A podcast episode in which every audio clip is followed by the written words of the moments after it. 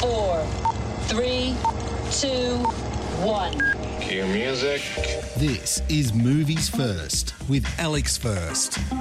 Ricardo Darin and Mercedes Moran play Marcos and Anna, a long married couple who are led to question the true meaning of love and desire after becoming empty nesters.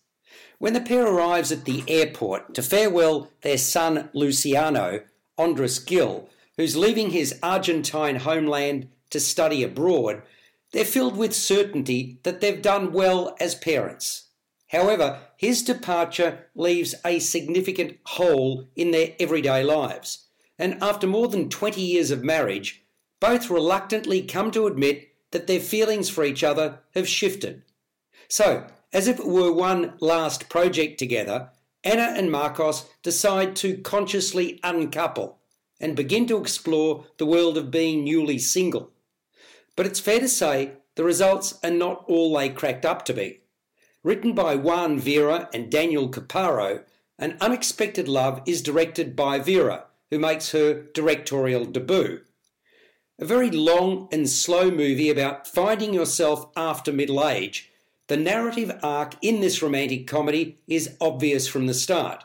In short, it plays on the adage that grass is always greener on the other side, only to find out it isn't. Surprise, surprise, not. Still, it'll have particular appeal to women of a certain age. There's a lot of chatter, much verbiage, and I'm sorry to say, much ado about not all that much. You're listening to Movies First.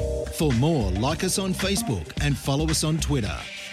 An Unexpected Love attempts to be cute and funny, but didn't do a great deal for me. I simply wanted to get to the end.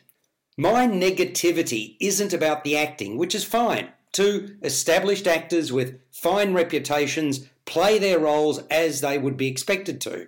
But I struggled with the scripting. For one thing, it needed tightening and overall, the whole piece could have been a lot more engaging and entertaining.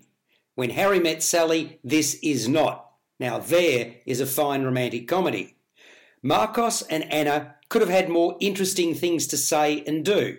But then again, if you like stories about the mundane, go for it. Otherwise, give it a miss. An Unexpected Love scores a 6 out of 10. You've been listening to Movies First with Alex First. Subscribe to the full podcast at Stitcher and iTunes or your favourite podcast distributor.